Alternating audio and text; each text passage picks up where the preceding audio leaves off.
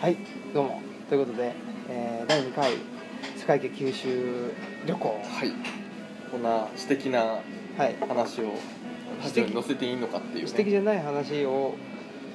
今まであったかあったか っていう私的なことしか言ってないですそうですねということではい今日も坂井家のあはいの2人と、まあ青木家で、ねはいまあ、普通にお茶してるっていうあそうですね、はい、お茶してたらちょっと盛り上がって盛り上がったからじゃあじゃあじゃあ撮ろうみたい な台風だからちょっと夜はやめておこうということで、うんあそうそう本当はね夜がね、そうですねう夜ん、遊ぼうって言ってたけ見どてたけどもって無いう理だ無理そうだからうん夜にお茶してるってその通り ですいう、で高千穂に行って一泊してはいで夜神楽を見たりそうですねあのカップラーメン食べたりして食で翌朝まずね雲海をあそうまあそうトライしてまあ見れ結ず果ダメだったんですけどでまあその後天野岩戸うと天野安川という、はいはまあちょっと霊言新たかなところに行きましていで、でまあもりもりの、まあ、もうすでに3つぐらいね、うんあの大きなとこ行ってるんですけどすごいですよねはいでまあ、それで一応高千穂の中心街に戻ってきてでそこからまたちょっと移動の旅が始まるほという形ですねう基本はだから公共交通機関を使ってそうです、移動するとはい、電車バス時々徒歩っていうね、うんはい、でまああの高千穂からはですねまたバスで12時過ぎぐらいにね出まして、うんでまた1時間2時間ぐらいでえーっと延岡はいえー、と宮崎のほう結構宮崎では上の方かな、うん、に行きましてまああの時間的にもそこで本当はお昼を取る予定だったうんんですけど、あまだ食べてなかったんだはいそうなんですじゃあもうお腹空いてる状況ですそうねなんですよでまたこれがですねあのもう降り立った瞬間嫌な予感してたんですけど、うん何もない眠れないとせっかく何もない高千穂から出てきたのにやっぱり何もないっしてかいもう結構その名前的には知れ渡ってるところなのにうんです何もないとはどういうことだと、うんえ中心街に降り立ったあもうあの駅前へえバイキーの隣にバスがつくというあああまあ仕方ないのでちょっとブラブラしてたらですねなんかセブンとかイレブンとかいうね、はい、あのおあセ店ブ見ンつけもまイレしブンも一緒てだけど ねはいははいいでまあちょっとコンビニですねあそうですいわゆるはい日本全国にあることでそおうでなすじみのはい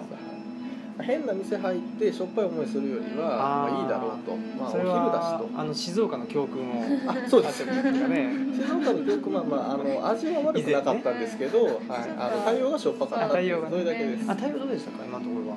対応はまあまあでも普通宮崎かな宮崎とかうん九違和州感のはそそうんなそう手厚くはないけどそうそうなんかあの静岡ほどあれっていう感じではなかったんであすこれむちゃくちゃと静岡のねああそうそうあれはいあもう炎上するかなこれまたさすがえたーまとたまね静岡ねたまたまなのかなんなのか、うねん静岡でも、はい、そんなこんなで、まあ、延岡ねうんただただお弁当買って、お弁当とおでん買って追はい加するだけのあ街になーっちゃった、あら残念ですそれねそうなんこでそそうめんとかなんか食べられないんだなっていう、意外になくてねそういうお店がへえ不思議だでまあそこからは電車で、はいあの JR ね、うんえー使って、えー、と南に下ると目指せ宮崎市内おう延岡市かからら、えー、と宮崎ですうんねそこもやっぱり大体ね今回の旅の移動は間12時間ずつぐらいおおかかってるでもそんなんで結構移動できるんだなとまあねそう思ってうんだ まあだっ広いイメージうんなんか我ら都会から住ん都会に住んでる人間からするとその12時間かけてようやくそのちょっと栄えた町に出るっていうところに住んでる人たちはその服とかねがあ確かどうしてるのかな服にとか着てないんじゃないのそういうことまであすよねでそういうもわけねじゃないですよ最近便利ですからうねん、多分だから何でそもう通販とクリかッがクそでういう買とえますこからろは流行るのかな都会に住んでるののに通販で買ってる人もいますからあまあいますね確かにたくさんいるんだよねそれはどういうことなのあすごいすごいあそう震えてる人がうそうそうほぼ全身通 販通販でねということでまああうんのそう九州のうんなんか電車九州ってなんかすごい電車があそうそうそう観光列車みたいなのが、あねなんかすごいのがね七つ星とかねね走ってるよねいろいろあるんですけど、まあ、その要は普通の、えっと、列車も走るうんところにその、まあ、お座敷列車じゃないけど、はいはいそのまあ、観光列車、ちょっといい見立ての、うんで、まあ、お弁当とかもついててみたいうな、んなんかうろ覚えですが菊池亜子ちゃんがモデルさんの菊池亜子ちゃんがなんか九州で素敵な列車に乗っていたような気がいたします。大体ねもうあのガイドブック見てるだけでも3つ4つ、うん、あ、そう。普通にあってへそれは素敵な。まあ、ちょっと多分ね中に当たり外れとかあると思うんですけど。なかなかそこはね、まあ、その時間帯も問題があるのでピンポイントでその電車が出る時間で抑えないとあれなので、じゃあそ今れ回では電車には乗らずそう見送りましたけど普通の電車そうです普通の電車は普通なのもうこっちと一緒えーっと基本的にはワンマンとかあの2両とか、あーあうーんそういう感じ座席の作りもちょっと違ったりはしたんですけど、へえ面白いね。であの二両そうですよあのね整理券じゃないやあのあー最初に切符そうそう取って、個人の意見も時々あるので本数結構だいぶ少ないね。まあ大体少な1時間さにそう1本これを逃したら確次かが来にる結かみたいな構。じゃあまあみんな車持ってるんでしょそうですまあ基本ねね本当にだか車らの乗世って界くるのは基本的にそのおじいちゃんおばあちゃんとか、うんあの学生さんとか、うそういう人たちがメインかなっていうへでねやっぱり慣れないもんですからね、あのちっちゃい駅は後ろのドア開かない、あー前のドアしか開かなくてうとんかねあーあるあるある結構ねやられそうになりましたよねあーやばいやばい降りなきゃあと思わってかるドアなかったからそうだねそううんなんで開かないんだよってじゃなくてみたいなえあるあるですあるあるですそうですねねでまあ宮崎に向かっててもうちょっと宮崎っていう時に、うんまあ、ちょっといろいろこの後の工程調べつつ、まあ、宮崎市内どういうものがあるかって見てたらですねあの1個宮崎市駅の1個手前に宮崎神宮っていう駅がおあっ失て礼いたしまでそこはあの、まあ、ちょっと神社があるっていうので、まあ、せっかくなんでということで、うんうん途中下車しまして。はいはいで、まあ、歩いて10分ぐらいかなで、えー、とお参りをするという形ですね、あはい、す御朱印でまあまあそこはねやっぱりあそんなにこれがメインではないの帳で宮おー崎神宮これもまたシングルシシングルじ ゃないわシンプルな、シンプルはいまあ、シングルでもあるんですけどねタッグじゃないん でそうですはいやっぱりねこのヒューガっていうのがね、うん結構入ってるんで入ってるよねこっちもね高千穂のところでも確かにヒねューガ高千旧穂国名っていう感じでねそうそうそううんが入ってて、へヒーューが宮崎で隣にもう一つお宮があってこれが皇宮かな多う分、ん、で、えー、とその横にもう一つあっうてん、あれなんかすごい、はなんていうんですかねこれサインペンで書いてあるえななんかサインペンで一生懸命書いたっていうーご護国神社なんでねあんまり悪いこと言うとねあまずいはまずい人たちがいるかもしれない字ライトウィングがあそうそうそう字があんまりなんか一生懸命頑張って書いてく一れ生懸命書いてはいるたんですけけどれやっどぱりあの専門の方じゃないそのうでねですそうなのねかな、でもやっぱりこういう護国神社とかもあるし、はいまあ日本発祥の地っうんてことからもなんかやっぱりちょっと偏った感じはありました特になく特にまあまああのやっぱ企画展示とかも一緒にやってますみたいな感じであーまあ要はあの戦没者の人たはちいはいはいをまああのなんていうんですか祭るっていうのは基本的に個人者の役割だと思うので、うんうんまあそういった話はねこうそこここにこうポスターとか貼ってましたけど、別にそれ以外特はにねうん普通真ん中に何かを主張してる感じは特にななくかったですねへ聞くと桜がうんなんか桜が真ん中にあるってちょっと珍しいもんですえへえ確かそうもらう前にここが、ね御朱印あるのかどうかって結構ネットで調べたりするんですけど調べると結構北国神社まあひ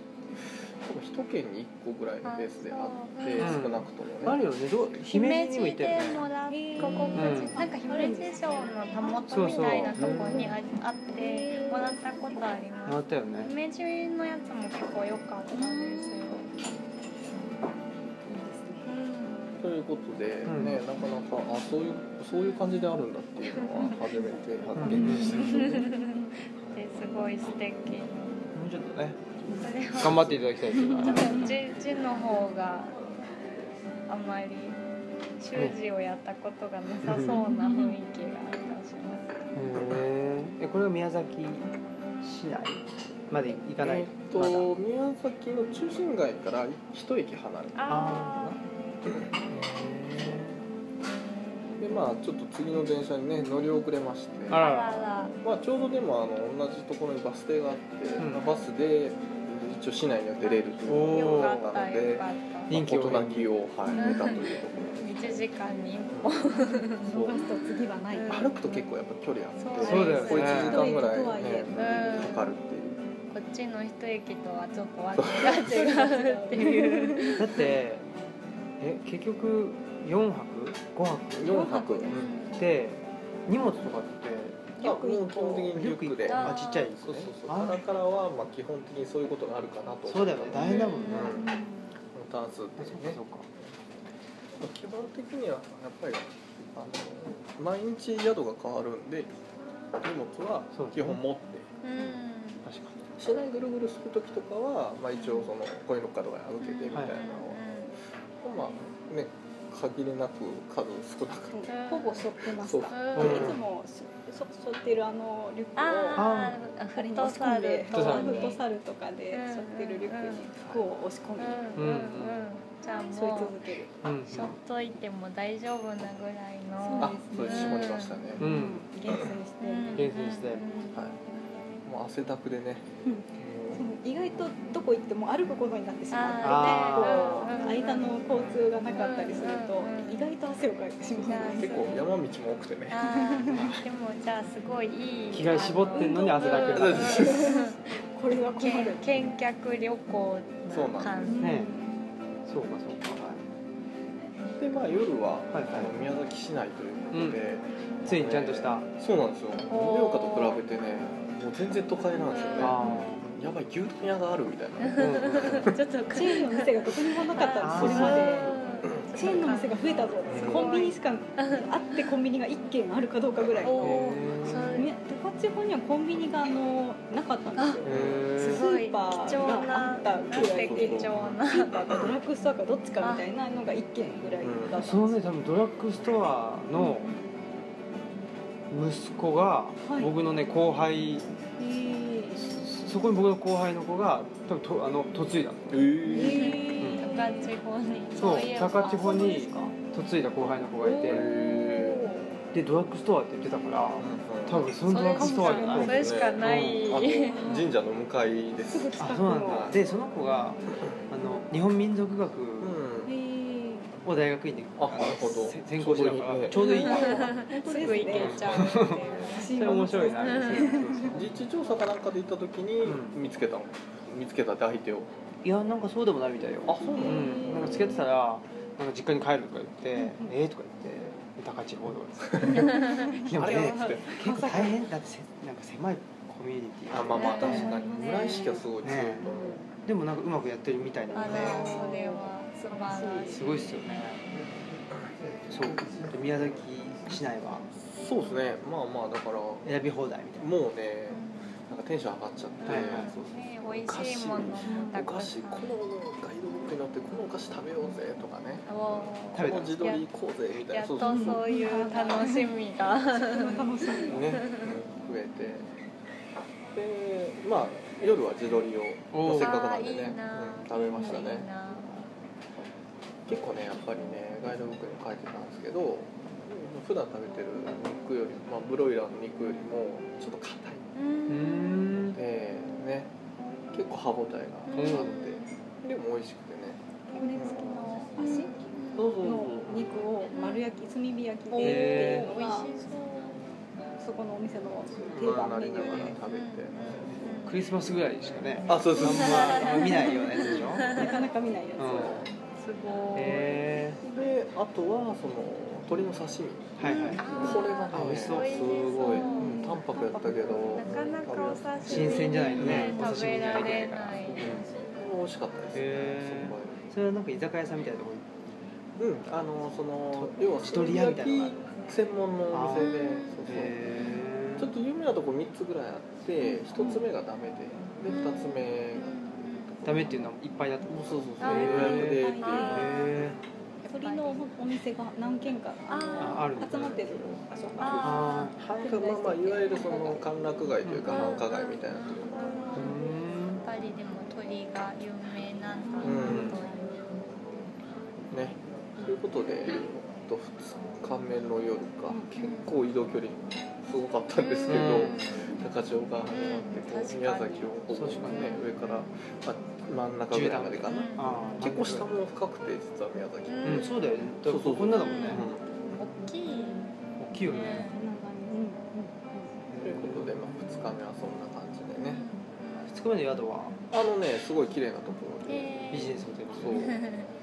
かうっんまあ、次泊まってもいいかなみたいな、まあ、次行く機会があればですけどねたじゃあ日本ボル宿機構ではない方のあない方のいいいところでしたそれはそれはその自撮りはどはいうなんですかあのお値段的には まあまあみたいな納得みたいな高みたいなことじゃないそうですねびどうやっくったりすっけるほどでは800円ぐらい地元の人も結構使あっうんてーそそううなそ感れじならねのなんかちょっとこう寄って食べて帰るみたいな感じうんでそのお酒のあてにわーって食べてじあゃあ帰ろうかあでもね我々酒飲まないからねうんうんそんなにお金かかんないようんねうんでもお酒飲む人だったらなんかまあ地酒プラ焼ス酎そうそうね地酒がっていうのでうんなんか仙台の人は牛タン食べないとかあんまりあんまり食べないっていうからなんか宮崎はちゃんと地鶏は地元の人も消費するんだなっていうう、んそうそうだから結構観光客向けのお店もあるけどそれとは別にその地元の人も普通に入れるようなお店も要はそのガイドブックとかにも載ってるんでそれは良いですね、その方が、うんへー良いですなはい良い旅ねさてそうですね。まあ、たじゃあ次行きますよもうちょっとね。はい行きましょう か。はい。次は3日目ですかね宮崎であ出るぐらいまで行けるかな。まあまあちょっとまあ次3日目なんですけど、これも朝早くからはい チェックアウトをね7時ぐらいにしてねうんう。ん早いねおもうやっぱバスが1時間。あそうかあそうかえ朝飯は食べないのえっと。前の日に何かしら調そうそ達うそうあーしといてうんで部屋でもぐもぐ食べるみたいなーパンでしたね。パンうんおかめはねうん主ね。にパンうんでまああのまた電車に乗って少し南に下って、今度はまあ青島神宮っていうところに。はいはいこの素敵なごうん主そうそうそうそう。で。え電車でうん島にあじゃなくて、えっと、島までは歩いています近くの駅そうまで電車で出てがぐらいからはもうずっとその海が見えるところをずっあとー電車が走っててっていう感じで、へでまあ青島もね30分ぐらいかな片道電車で多分それぐらい、宮崎市からえしないかなでまあ降りて 降りたのもねもう3人ぐらいあ我らとおそうそうーでそうなぜかあのサラリーマンとね早すぎてそれがもうなぜサラリーマンがそれをやる不思議す朝ぎ8る時半ぐらいにへうん、まあサラリーマンもしくは多分こっちで結婚式やる人のその参列者でみたいえな、はあまあ、ビジネスかプライベートか分かんないけど来たついでにじゃあちょっと観光地1個見とこっかみたいな感じかなと思いながらねあスーツなのそうでした怪しいですーな不思議ですねすごいなんだこれこのポストがある黄色いポスこれがそうそうえーあまま本当だまあまああわかるしでほんとちっちゃい島なんだ鳥居が見える本当なだんかコナペみたいだねそうかも一瞬ね10分ぐらいあれば回れるぐらい、えあちっちゃいんだほとちっちゃい神社しかないぐらいちっちゃい、へえでまああのほぼ一番乗りだったので、うんそうそうそのサラリーマンか我らかぐらいの勢いだったのでえそれ今こっち歩いてたの歩いてきましたあよそうなんだん不思議だなそう神様だったんじゃないいやー一応ねなんか帰ったっぽいのは帰ったっぽいのは見たような気がす本る当へー帰っていったはいそうですねあの高間ヶ原に帰ってったのいやあのあれです駅の方に帰ってきあまれすでも 駅の方ですねこの島に渡ってなんか上からファーッとその光が降ってきてそれがファーッあ登ってったって 帰っていったなっていう見てないです見てないそれ UFO じゃん神様でもない神様じゃない宇宙人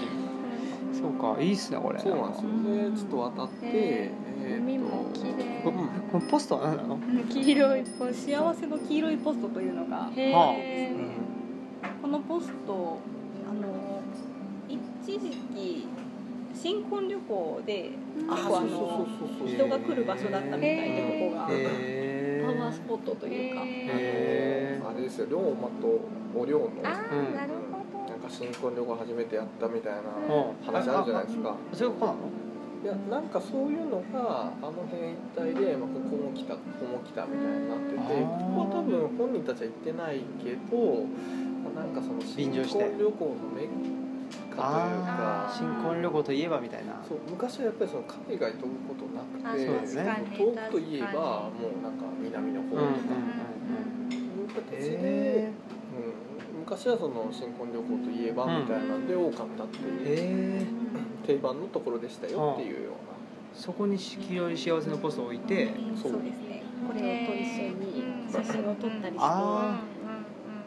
あ謎ですねう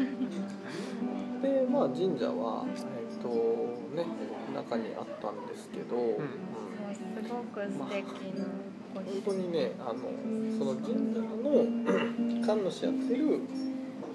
人の一家みたいな家がああの神社の向かいぐらいにあって、うんもう多分その人たちだけ住んでる、うあんあとバイトの人たちが多分23お出入りしてるぐらいのね、こんな感じで非常にラフな格好でねうんおじさんが、はい、あの砂のお出入りをしておりましてああで御朱印って頼んだら、まあ、その人が多分書いてくれたんじゃないかなと、まあ、その割には上手だよねこなれてすごい綺麗な字、かなり好きですけどね、うんいいっすよやっぱねそこのここが一番良かったかなあそうそうなんですよね神社なのにこう南国のねこうヤシのハワイアンな木とかそうそうそうそう雰囲気ねこれ二種類あるってこスタンプとがあ青島神社のやつ七と福神弁の財や天つとっていうあそうあそうそう日向国七福神あの辺で多分その七福神をそれぞれの神社で一つ一体ずつ祀っててみたいなでここは弁財天ですよみたいな、へえ確かにねこのなんかヤシの木と波とそう、ねうんとい面白ういスタンプ雲とみたいなお守りもこれがプリントされてて、えー非常になんかちょっと変わってるっていうね、なかなかこのモチーフは他では見られない、でね結構ねアトラクションがね多くてね、アトラクションえっとなんか水見式みたいな感じあの紙水に溶けやすい紙にああーのお願い事書いでて溶かすみたいなのっていうのをやってたりへーなんかあの木に紐をくくりつけて、うんなんていうかそれぞれのなんか紐に色がついててでそれぞれの色でどういう願いが叶うみたいなのがあったりとか。あの面そうえっと平たいその素焼きのお皿をけ投げみ白いあーたいなあーあるあ投るげ入れて入れ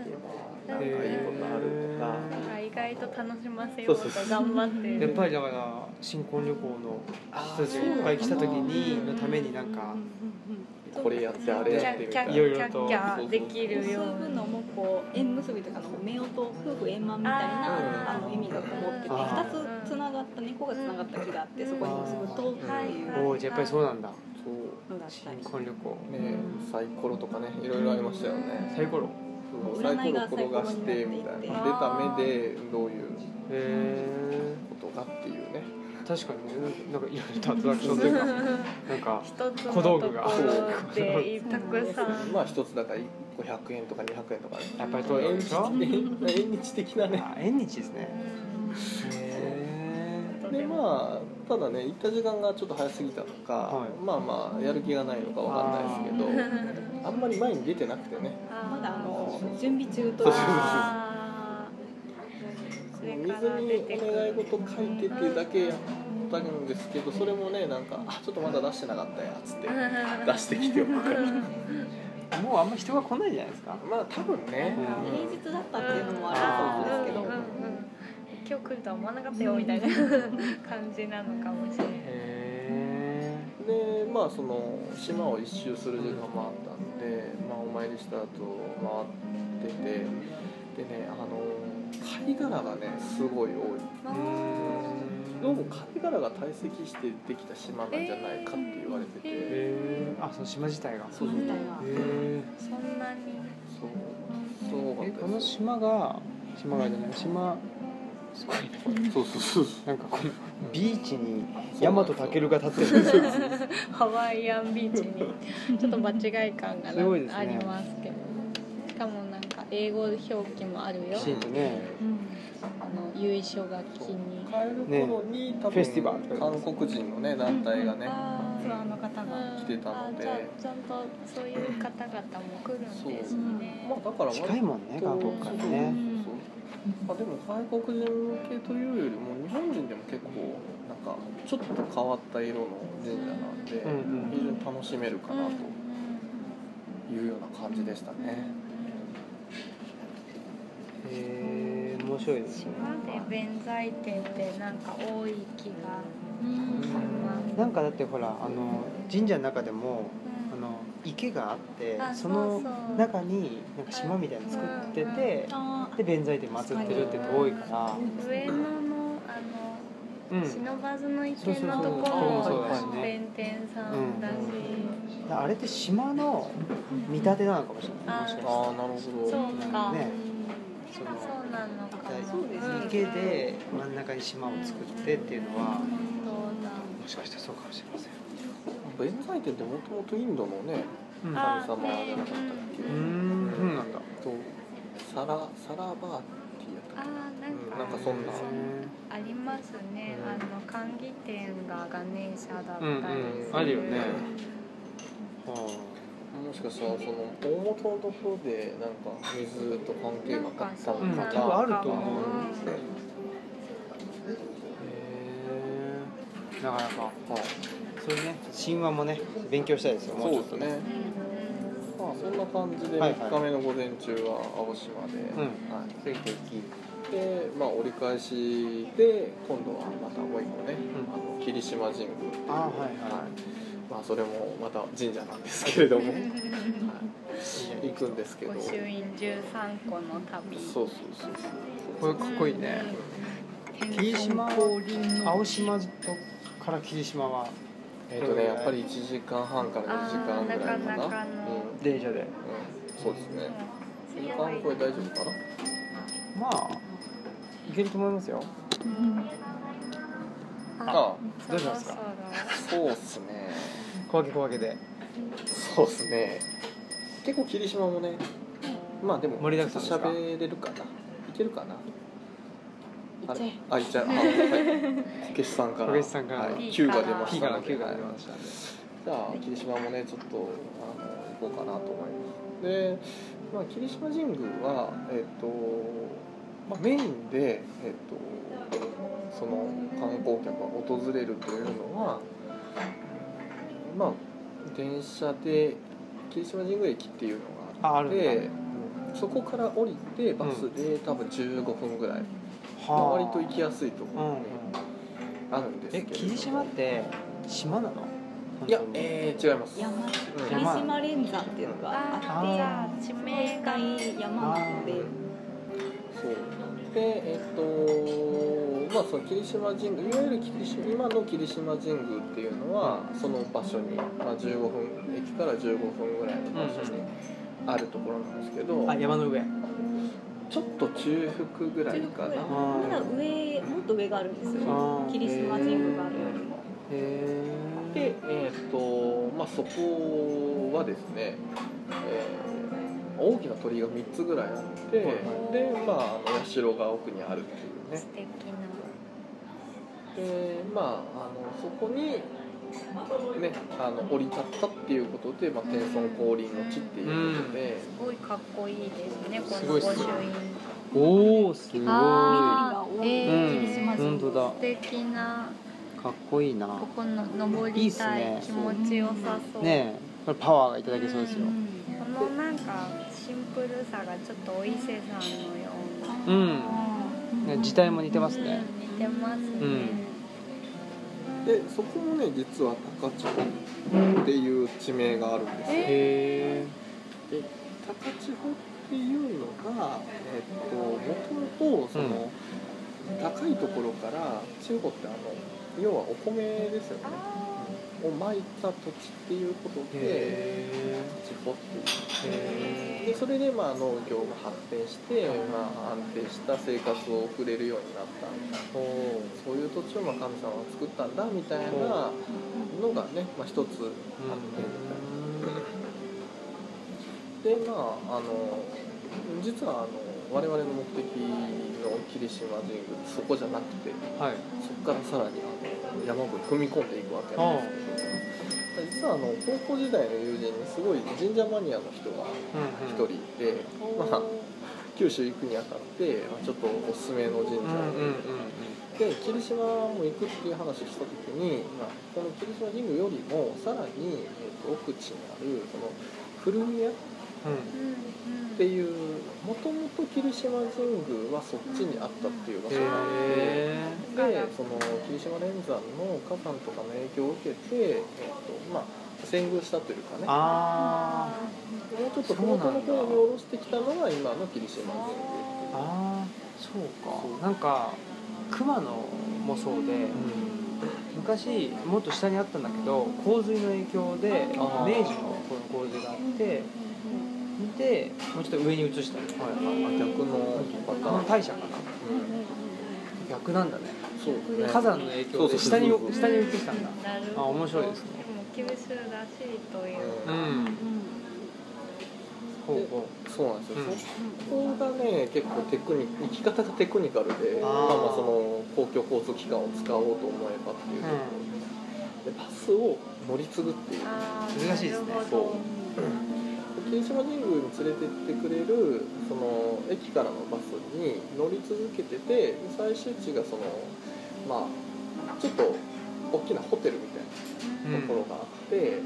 でまあ、そこ温泉地になってるんですね、うんやっぱりそのあやっぱ火りあ山るから活火山の近くなんあでー硫黄の匂いとかすごかったもん硫ね黄線が出ていへてバス乗ってると途中で湯気が出てるエリアがあっへてえでここは窓閉めてくださいってなってへるぐらいのーなかな激しか